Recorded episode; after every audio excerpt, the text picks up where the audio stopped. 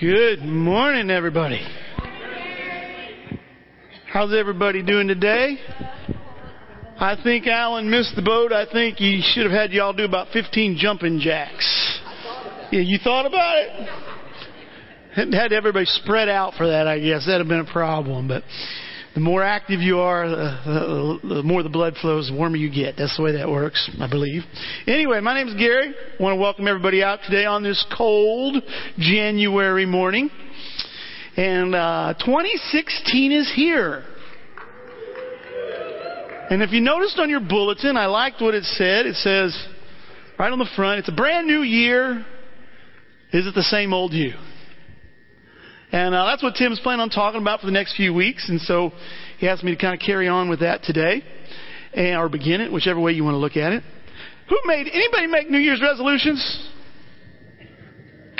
Nobody wants to own up to them. A few folks did. Okay, I won't bother to ask how we're doing with those. I know how that works. Okay? That was one of the things I, I, looked at when I did a little bit of research online about popular uh, New Year's resolutions. And as soon as you looked at them, there was also popular New Year's resolutions and the reasons we break them. You know, I mean, and isn't that kind of the way it goes with New Year's resolutions? Okay? You know, it's kind of like what they say New Year's resolutions are made to be broken, right? I mean, that's kind of it. But I, I, I mean, and that that is the pattern. In all honesty, if we did a, a survey of us or of you know anybody that's ever made New Year's resolutions, we're going to find out that it's a minority of the people who actually stay on track for the whole year. Is that not fair to say? That's accurate. Yes. Okay. Um, and so I'm not a big fan of New Year's resolutions. I'm just not.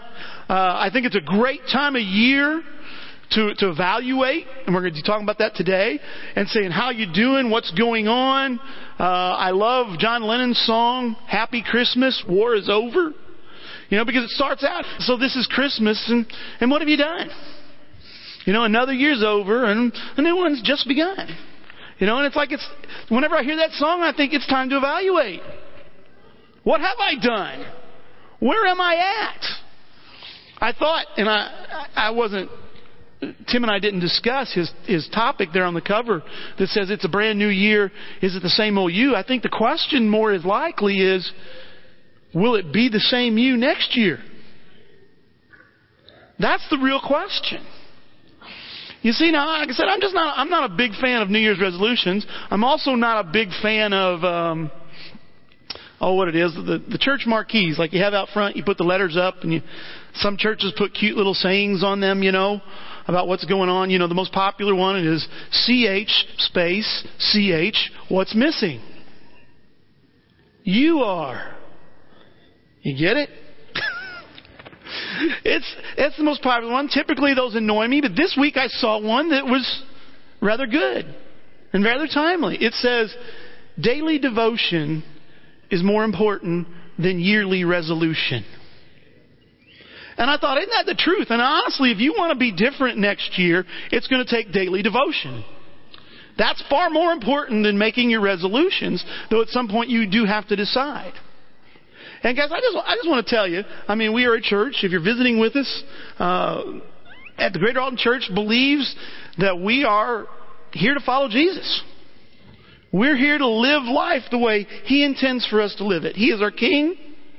We are His servants. We are His disciples. He calls us to be like Him, which means if I'm going to be like Him, I have to change. In Romans chapter 12, that's what it says. It says, let God change you into a new person by changing the way you think. And guys, so the question is, you know, it, will it be the same you next year? Really is a question of, am I serious about following Jesus or not? Because when you evaluate, changing is part of following Jesus. If you look at yourself and you go, well, it's the same me, you need, you need to realize you're not following Jesus the way He says to. Because when He says, follow me, He says, you come be like me and you'll be a different person. That's what following Jesus is all about. And so when we talk about this today, and we're we're talking about, I, I've entitled this Getting Started and Staying Focused. And if you're looking at your notes, it says, How do I keep my resolutions? Guys, this goes much farther than New Year's resolutions. Because honestly, if you're going to change, typically you have to decide at some point you want to be different. Whether it's just changing the way you think and that leads to a change of actions, or you look at your actions and you go, I don't like the way I am. Or you look at yourself and go, I'm not right. And I need to be different. You're resolving at that point to be different. And guys, that's, that's what it's all about. But what, what we're going to talk about today is how do I make and keep my resolutions? The first thing that we have here, guys, is I want, I need to take inventory of what I've been given. Take inventory of what I've been given. If you look here in Proverbs 27 and verse 23, it says, Be sure to know the conditions of your flock. Give careful attention to your herds. Guys, when you look at this, there's two things I want to talk about. One is just taking inventory. I'm guessing nobody here has any herds or flocks. Jim, do you have any herds? You sold out earlier. Jim's an old farmer. I'm guessing nobody else does unless you have a few free range chickens could get some eggs for. Most of us don't have flocks and herds like this proverb was talking about. So what's, why does God say it? Why do I bring it up? Well, it's not just a matter of having flocks and herds. He's saying you need to take inventory of what you have. Understand what you have. Now I added on to that what you have been given. Why did I do that? Because in 1 Corinthians chapter 4 and verse 7, it's not in your notes, I'll read it to you. It says, What do you have that God hasn't given you?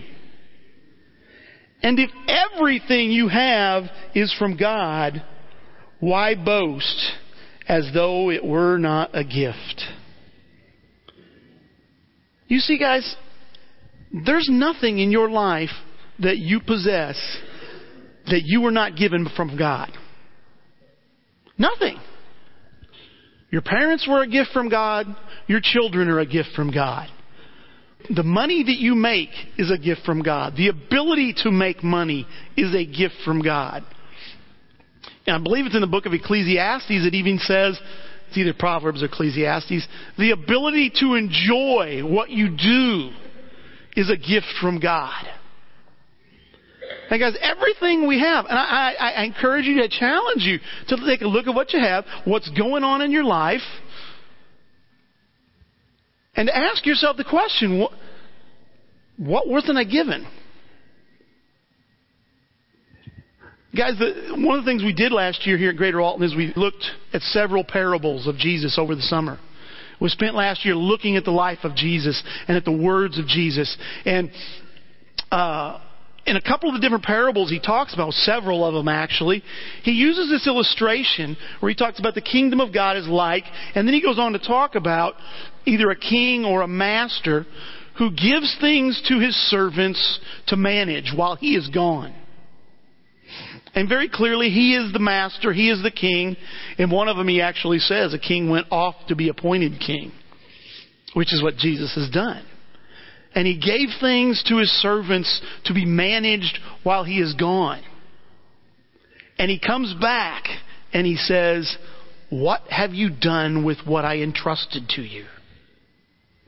And guys, I think it's important that you know, you can say, what do I have and what am I doing with it? Everything. The money that you possess, all of your assets, your job, your career, even the skills you have, they're a gift from God. And you've got to take inventory and say, what am I doing with them? You see, in one of the stories in Matthew 25, there was a servant who was given a lump sum of money and he buried it. He did nothing with what the master entrusted him. And when the master got back, he was not happy. So it's important, I believe, at any time, but now the first of the year, to take inventory of what's going on, what God's given you, and say, what am I doing with it? What am I doing with it? You see, if you look at that verse in your notes in Haggai chapter 1, what you see here is these people didn't have to take an inventory because God took it for them. Let's read it. He says, This is what the Lord Almighty says. These people say the time has not yet come to rebuild the Lord's house. Then the word of the Lord came through the prophet Haggai. Is it time for you yourselves to be living in your paneled houses while this house remains a ruin? When he says this house, he's talking about his temple. And guys, what he's talking about there is he's saying, look, I want you to take inventory of what's going on, and I'm going to start it for you. I'm going to tell you exactly where to look. And he starts out telling them about comparing their actions. He's taking the inventory to them. And guys, that's the first thing you need to do is take inventory. The second thing you need to do, and this is a continuing thought, but it says you need to give careful thought to my ways. Now maybe these two points should have been combined, I don't know, but Give careful thought to my ways. We're going to read in Haggai in just a minute where that's what God told the people in Haggai is to give careful thought to your ways. I um I had a I had a gift for Christmas. Anybody get any gifts for Christmas you weren't expecting?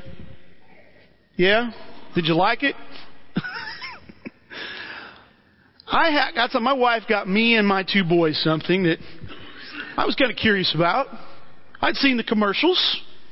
Maybe you've heard of them. It's Duluth Trading Buck Naked Underwear. Have you heard that? Like you ain't wearing nothing at all. No stick, no sweat, no pinch, something like that. Now my friend Brian Alford had told me, hey, they're pretty good. He, got some of them and he, he said they're pretty good. Well, Susan got us a pair, and I think it was the very next day I, I tried them on, and guess what? They're pretty sharp. They're good. Now, for $22 a pair, they should be, correct? You can get about six pairs of Hanes for that, I do believe. And they're pretty nice, but they've created a problem in my life.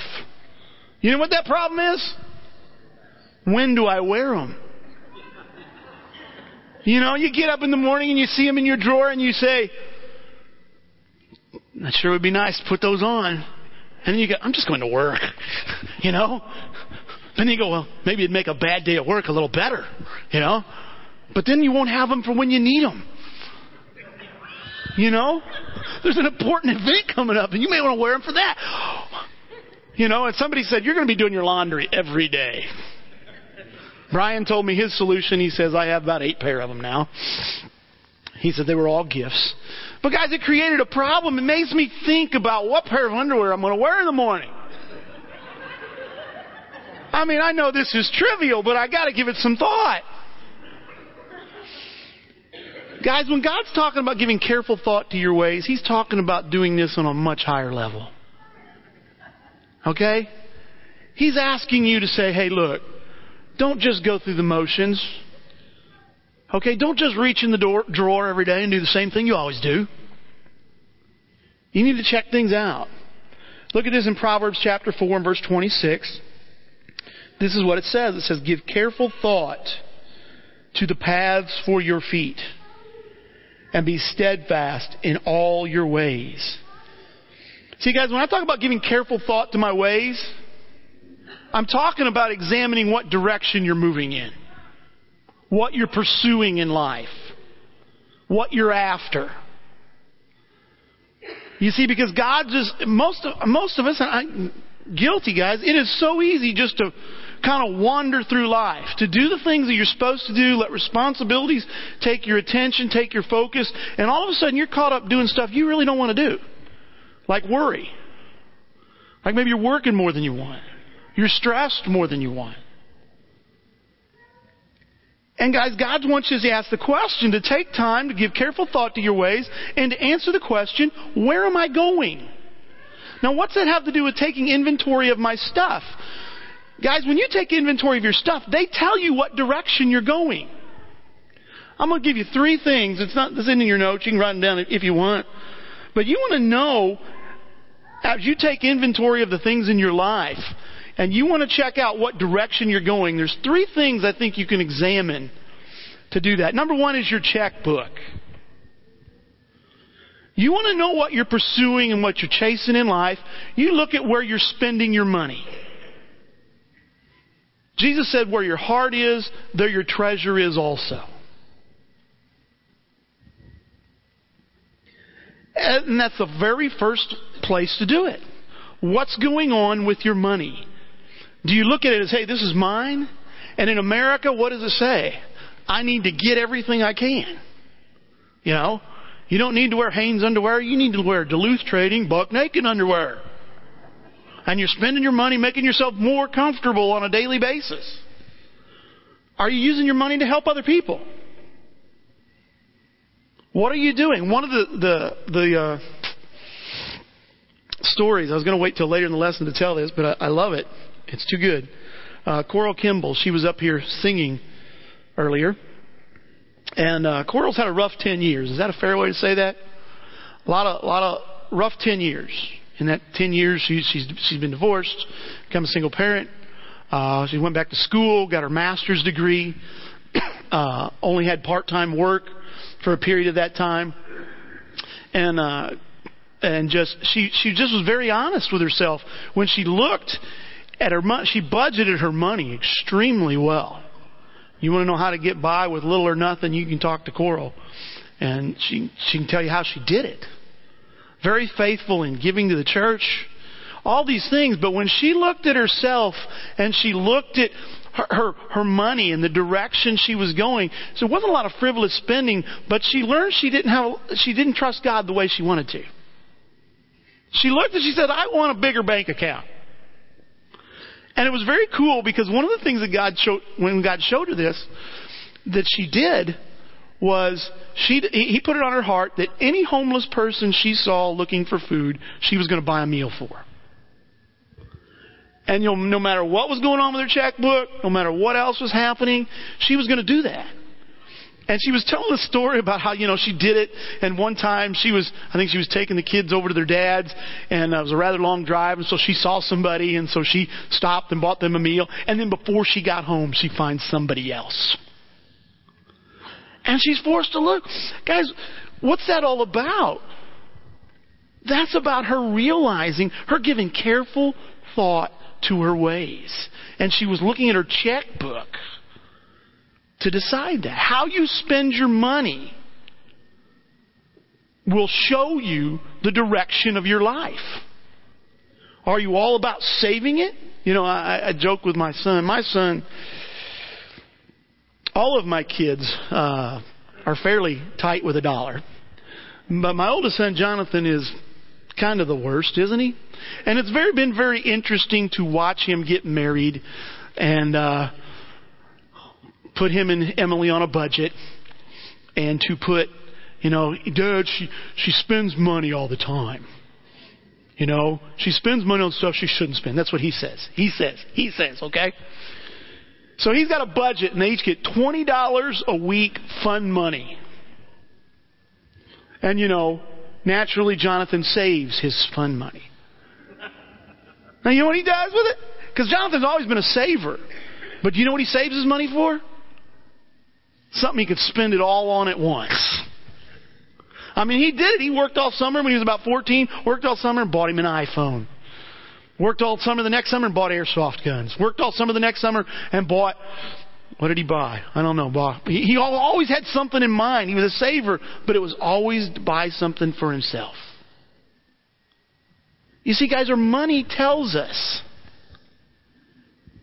tells you what, what, what direction you're going in, where your heart is. That's what Jesus said, is where your treasure is, there will your heart be also.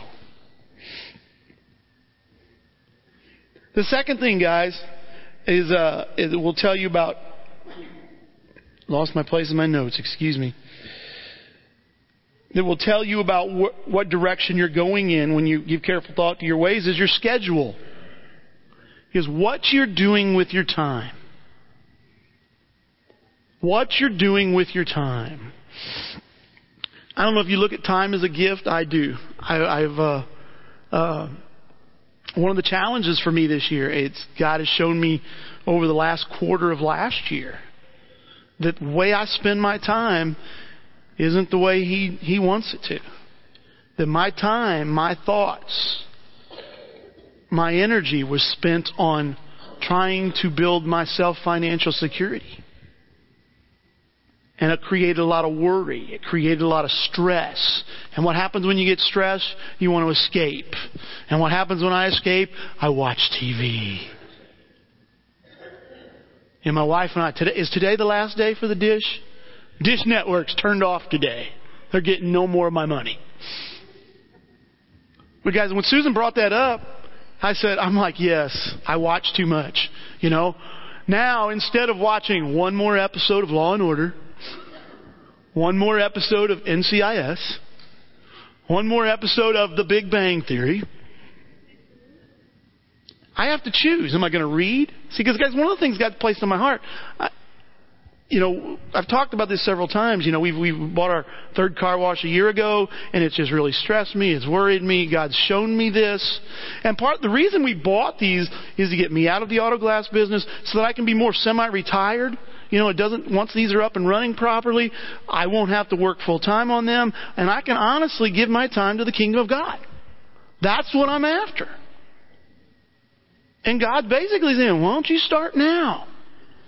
If you're going to trust me, and then, guys, He's showing me I'm not trusting Him. I want to trust a good business. I want to trust a big bank account. And my schedule was showing me what I was doing, how I was spending my time incorrectly. Third thing, guys, that it will show you what direction you're moving in is what dominates your thoughts. What dominates your thoughts? Does anything just grab a hold of you and suck you down and give your attention and you don't let go of it? Anybody else happen to, happen to me? I mean, any, does that happen to anybody else besides me? You know what I woke up thinking about this morning? Four o'clock in the morning. You know what I woke up thinking about? LED lights. LED lights. We put new LED light bulbs in our car wash down in Collinsville. I've got them planned for other. We got lighting problems and we got new bulbs. And I woke up. Why? Because I've given. It's dominating my thoughts. I've got to learn it so I can buy the right things and we can do it the cheapest. What dominates your thoughts? Guys, it'll tell you the direction you're going in. If you're dominant, if you're worried about money, you're not trusting God. That's the wrong direction. What goes there, guys? What goes there? I just want to say, guys, when it talks about evaluating the direction of your life and giving careful thought to your ways, it takes some real honesty.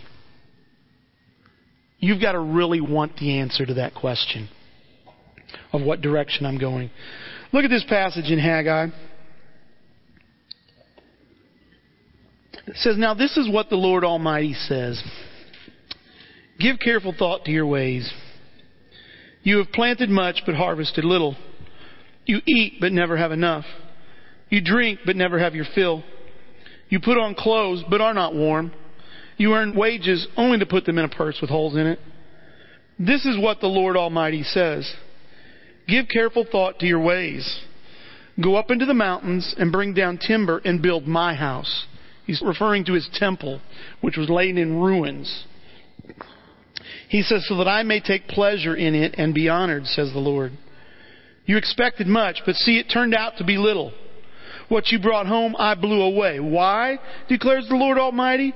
Because of my house, which remains a ruin, while each of you is busy with your own house. Therefore, because of you, the heavens have withheld their dew and the earth its crops. I called for a drought on the fields and the mountains, on the grain, the new wine, the olive oil, and everything else the ground produces. On people and livestock and on all the labor of your hands. Guys, do you see the problem here? The problem wasn't that they had houses. The problem wasn't that they were building them or they were making them nice. The problem was they were neglecting the temple of God.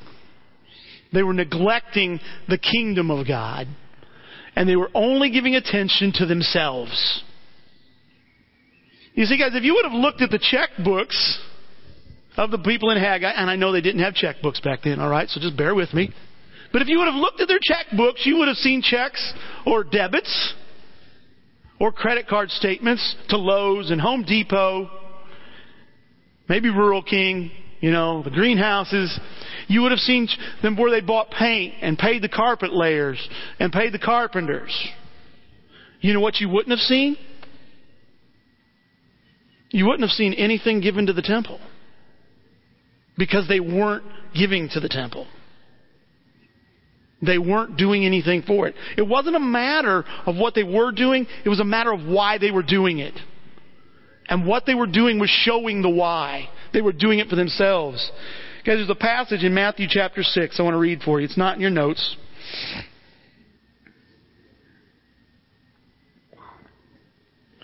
And this is what it says. It says, Do not store up for yourselves treasure on earth where moth and vermin destroy and where thieves break in and steal. But store up for yourselves treasures in heaven where moth and vermin do not destroy and where th- thieves do not break in and steal. For where your treasure is, there your heart will be also. Guys, if you look that up in your Bible, I encourage you just focus in on those two words for yourselves. God doesn't say it's not, it's wrong to have a big bank account. He didn't say that. In fact, he gives examples of many of his faithful men in the Bible who had a lot of money, who had a lot of possessions. Guys, the question is, what direction are you going with that bank account? Are, is that for yourself? Are you using that for other people? Are you using that to do the purposes of God, to serve God with? What are you doing with it? What are you doing with it? You see, guys, here's the thing. In Haggai, they were talking about building a physical temple. And that's where God's present, presence dwelt. And basically, by not rebuilding the temple, they were saying, ah, we're not really concerned about God in our lives. That's what they were saying indirectly by not giving the temple any attention. Now, there is no temple here. This building is just a hunk of rock. There is nothing special or sacred about it. Okay? God doesn't look at that and, and, dwell in one place anymore. Though He does have a temple. If you look in your, in your notes in this passage in 1 Corinthians chapter 3, He tells you what your temple is. He says, Don't you know that you yourselves are God's temple and that God's Spirit dwells in your midst? And if anyone destroys God's temple, God will destroy that person. For God's temple is sacred, and you together are that temple. You see, guys, we're the temple now. The question is, am I building that temple to glorify God? Is that what I'm doing with the things that God has given me? You know, I, I told you guys one of the things that, that I believe God has led me to a place where, hey, I can, I, I have more freedom. My, my wife jumped, not jumped, she was startled. She overheard me talking with somebody a couple weeks ago. And she goes, what was this I heard you say about being semi-retired? I go, I'm not semi-retired. I said, it's like I'm semi-retired. Well, what does that mean? It means, you know, that means that I can take half a day to help somebody clean out their house. Like we did last week. It means that I can take time in the middle of my day to take my mom to physical therapy when she needs to go. It means that when somebody calls with a need, I have time to help. Because I don't have a boss that I have to, I do have a boss, he's, he's God, and he says, go take care, go help people. But I don't have a, a physical boss that says, you need to be here till, till 5 o'clock, you can't leave. Or if you leave, you won't get paid.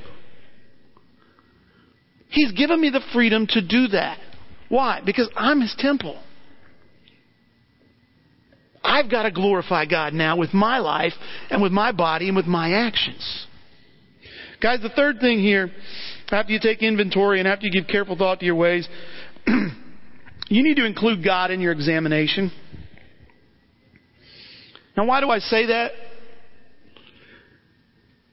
Because I, I think most of us would rather do evaluate ourselves than we would than we would have a have a prophet come to us like Haggai did to these people.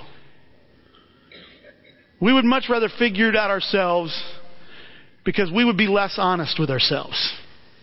Is that fair to say? And guys, I encourage you to do something. I wish I had thought of this before. Well, let me go on. Let me go on. Guys, look at the verse there that I have in your notes in Psalms 139. It says, Search me, God, and know my heart. Test me and know my anxious thoughts. See if there is any offensive way in me, and lead me in the way everlasting. Guys, I think to pray these words or to pray the same idea that, that this man prayed is one of the most challenging things in the world. If you're going to look at that and you're going to say, God, I want you to show me anything in me that offends you. That's a mighty scary prayer, isn't it? Can I tell you, He'll answer that prayer? If you'll listen, He will answer that prayer. He will let you know what offends Him. If you, He wants you to know these things. And guys, I, I encourage you to do that. I challenge you to do that. I wish I had taken I wish I had wrote my own letter of Haggai to myself. I didn't think about this beforehand. But I encourage you to do that. It, you know, just like the book of Haggai, go read that chapter one again. Oh, it's only two chapters, so you can read both of them if you want. Go the extra mile. And and just ask yourself, what if, if Haggai was around today? What message would God send send him to me with? What would he have to say to me?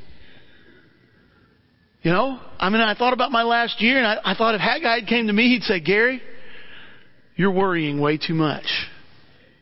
You're pursuing financial security and not trusting God. You're spending way too much time, way too much thought. You're stressing when you don't need to and you're neglecting the things of the kingdom that you need to give attention to. I believe that would have been the letter that I would have received. I mean, that's basically what God's told me over the last three months. And guys, that's why I say include God in it. Don't just try to figure it out on yourself. Because when you figure it out on yourself, you want to know how when you're trying to figure it out on yourself? You'll use three words. You know what those three words are? I have to. When you examine your ways and you look at what you're doing, you use the words, I don't have a choice. You know, that's what I would have said last year.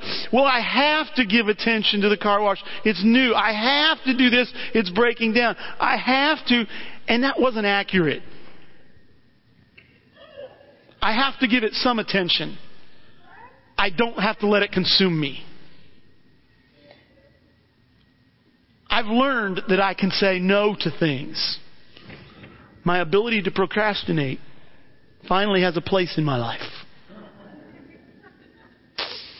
You know, that's a saying. You know, we have a saying at our house. We don't have to decide right now. You know, and sometimes, guys, literally, we need to decide within the next hour, but I'm going to give it some thought. I'm not going to stress about figuring it out right now.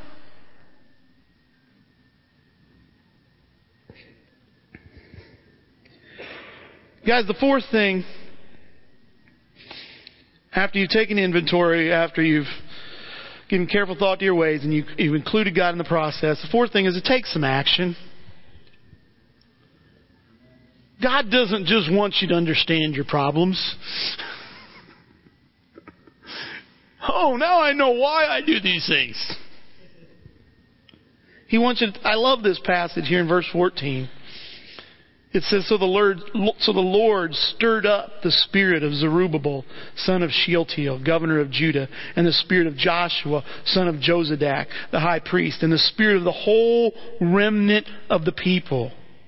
They came and began to work on the house of the Lord Almighty their God.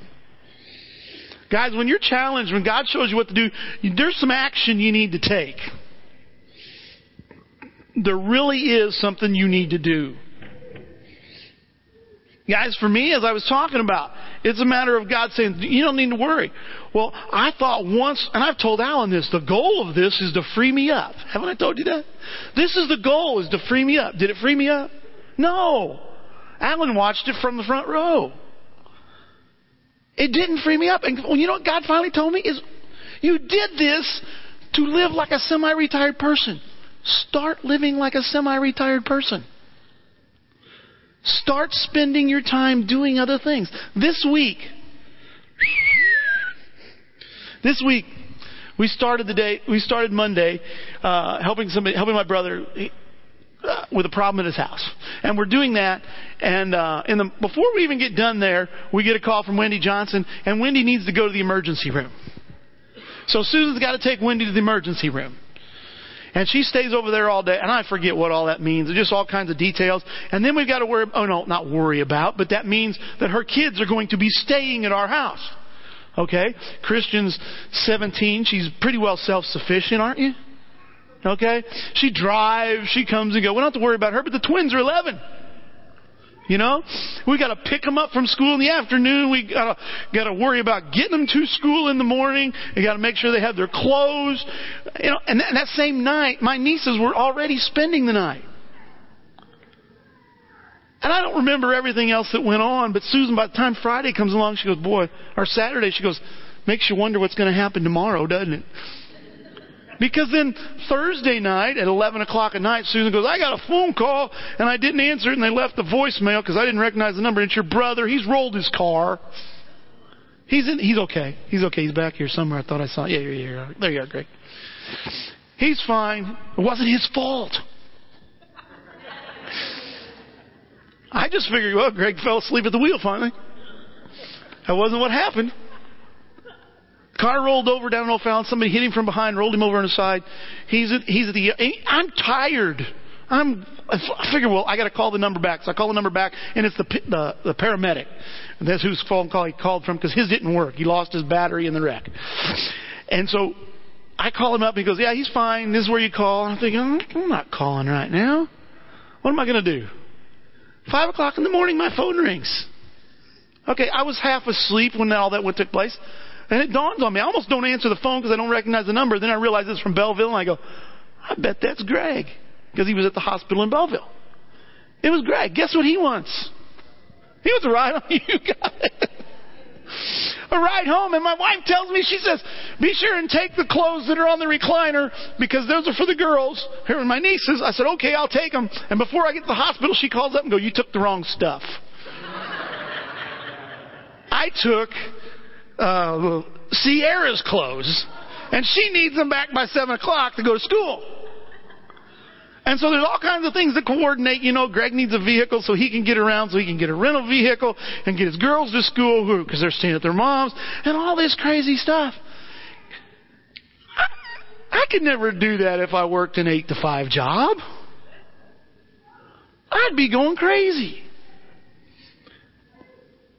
Guys, now here's the deal because I did that, because I took my time and did all those other things and helped other people, I didn't have time to work on my car wash because there's a list at the car wash of things that need done. A long list. And I wasn't able to get it done. And it was a bad week, bad car wash week, which means we didn't wash many cars. And the temptation is to worry. No cars being washed, problems that need fixed, and I'm off doing something else. If that's not a recipe for stress and worry, I don't know what is. But God has told me not to worry, so I had to choose not to do that. That's the action I had to take on top of spending my time other than working. Guys, what is it for you? What do you think it is for you? You may not know right, right, right now. You may not have taken your inventory yet. You may not have given careful thought to your ways. But I can tell you if you do, if you choose to do that, God's going to give you something to do. He will show you. And just a really quick note here. You ever had the question of how do you know when God's answering you? I've heard that more times than I know. How do I know if God's given me an answer? Well, if you think he's telling you something that agrees with what He's said in the Bible, he's telling you something. If he tells you something that doesn't agree with what's in the Bible, he's not telling you. You know, back to what I was telling you about when I said, I don't have a choice. I have to do these things. The Bible is very plain that you have a choice. God is, describes that over and over and over again. Choose, decide. Decide for yourself. Take some action. Guys, I encourage again, getting back to concluding God in the process, when you start to narrow it down, you'll know, you'll know you're on the right track when you start asking God questions like, Am I spending my money foolishly? Should I give more money away? Do I need to watch less TV? Do I need to give more or less attention to my job? Notice I threw the word more in there because there was a time in my life where I needed to give more attention to my job. Should I spend more time studying the Bible and less time? You fill in the blank. See, guys, that's one of the things we did. I, I am just, I, I, believe with all my heart. I am excited about uh, our, our, our focus for this next year. We've, we've come up with a theme of mission here for the church, and we're beginning uh, to look at the book of Acts and a book that was written by N.T. Wright on Acts for everybody. I highly encourage you to get that. And he deals with two topics right off the bat. I got with our small group this week and I said, hey, I just want to kind of I don't know, warn you is the right word or let you know what to expect because he talks a lot about the kingdom of God. And you, if you don't have a proper understanding of the kingdom of God, you're going to be called to have a proper understanding of the kingdom of God. And he's also going to talk about the significance of the resurrection. And uh, if any of you that know me or, or keep track of what I say up here, which I don't think is many of you, um, I've realized over the last four or five years that when it we're blowing it when it comes to the resurrection. As a church, we do not pay attention. When you look at the book of Acts and you look at how significant the resurrection was to those people and how much or how little we talk about it, we're missing it. And guys, I am, I am convinced God wants me to understand it better so I can help you all understand it better. And what's that going to take? That takes less time watching TV, more time reading, more time watching good YouTubes. By the way, have anybody checked out the, the, one on the website, the Francis Chan YouTube?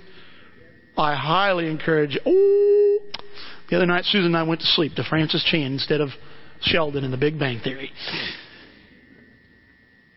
Guys, figure out what you can do and begin doing it. You don't have to do it all at once, but start moving in the direction that God's leading you. The last thing, guys, as I close out, is persevere. Stick to it. Don't give up. There's two passages there in your notes that both talk about perseverance. I'm going to look just at the last one in Luke chapter 8. It says, But the seed on good soil stands for those with a noble and good heart who hear the word, retain it, and by persevering produce a crop. Guys, most of the time when this parable is looked like, this is taken out of what's called the parable of the soils or the parable of the sower. And he lists four kinds of soil, and this is he's talking about the good soil. And whenever I've seen this talked about and taught about, the word perseverance is usually ignored. And I hate this. I not that it's ignored, that too, but I hate that part of God's method for me changing is perseverance. I want to do it once and have it on straight. Anybody else? You know, have you seen the commercials? What if one push-up could prevent heart disease? And they show the guy going down one. I relate to that. What if one stalk of broccoli could prevent cancer? One. And I'm done. Guys, that appeals to me because that's the way I want it to be. But the truth of the matter is God's method for growth is actually written on the bottle of your, your bottle of shampoo. You know, your bottle of shampoo says lather, rinse, repeat, right? And you know, the, the uh, comedians have made fun of that. Well, when do you stop? You know, because you just keep repeating. That's the way it is with growth with God. When He tells you something to do, you keep doing it. Guys, if you want 2016 to be a year that you look back on and say, I'm not the same person, you're going to need to follow these steps. You're going to need to take some different action that God leads you to take. And guys, we want 2017 or 2016 to be to be a year you look back at on in, in 2017 as a year where you were changed. Let's pray, and we'll be done. Father, I, I thank you. Father, I thank you that every time I look at your word and I look seriously, you open my eyes. Father, you show me something that I haven't seen. Father, you when I truly seek, you find I find. Just like you promised. And Father, I want to pray right now that as a group, that can be our resolve for 2016, that we're going to seek you in this. We're going to give careful thought to our ways.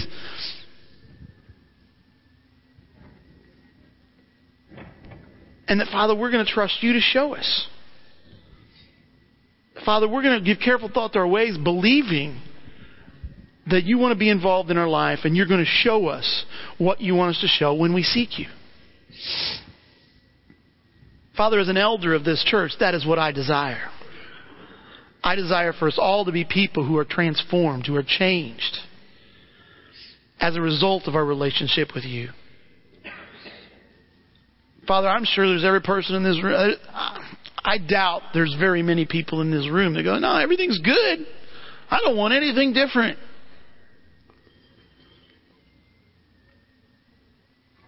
Father, and I know there's nobody in this room that you look at and say, no, I don't. I, I, I, that you look at and say, I'm totally happy with you the way you are, and you don't need to do anything different. Father, help us to be people who want to glorify you, who want to reflect your glory, who want to be your temple in the world every day around us. Help us to have that desire and lead us where you want us to see. In Jesus' name we pray. Amen.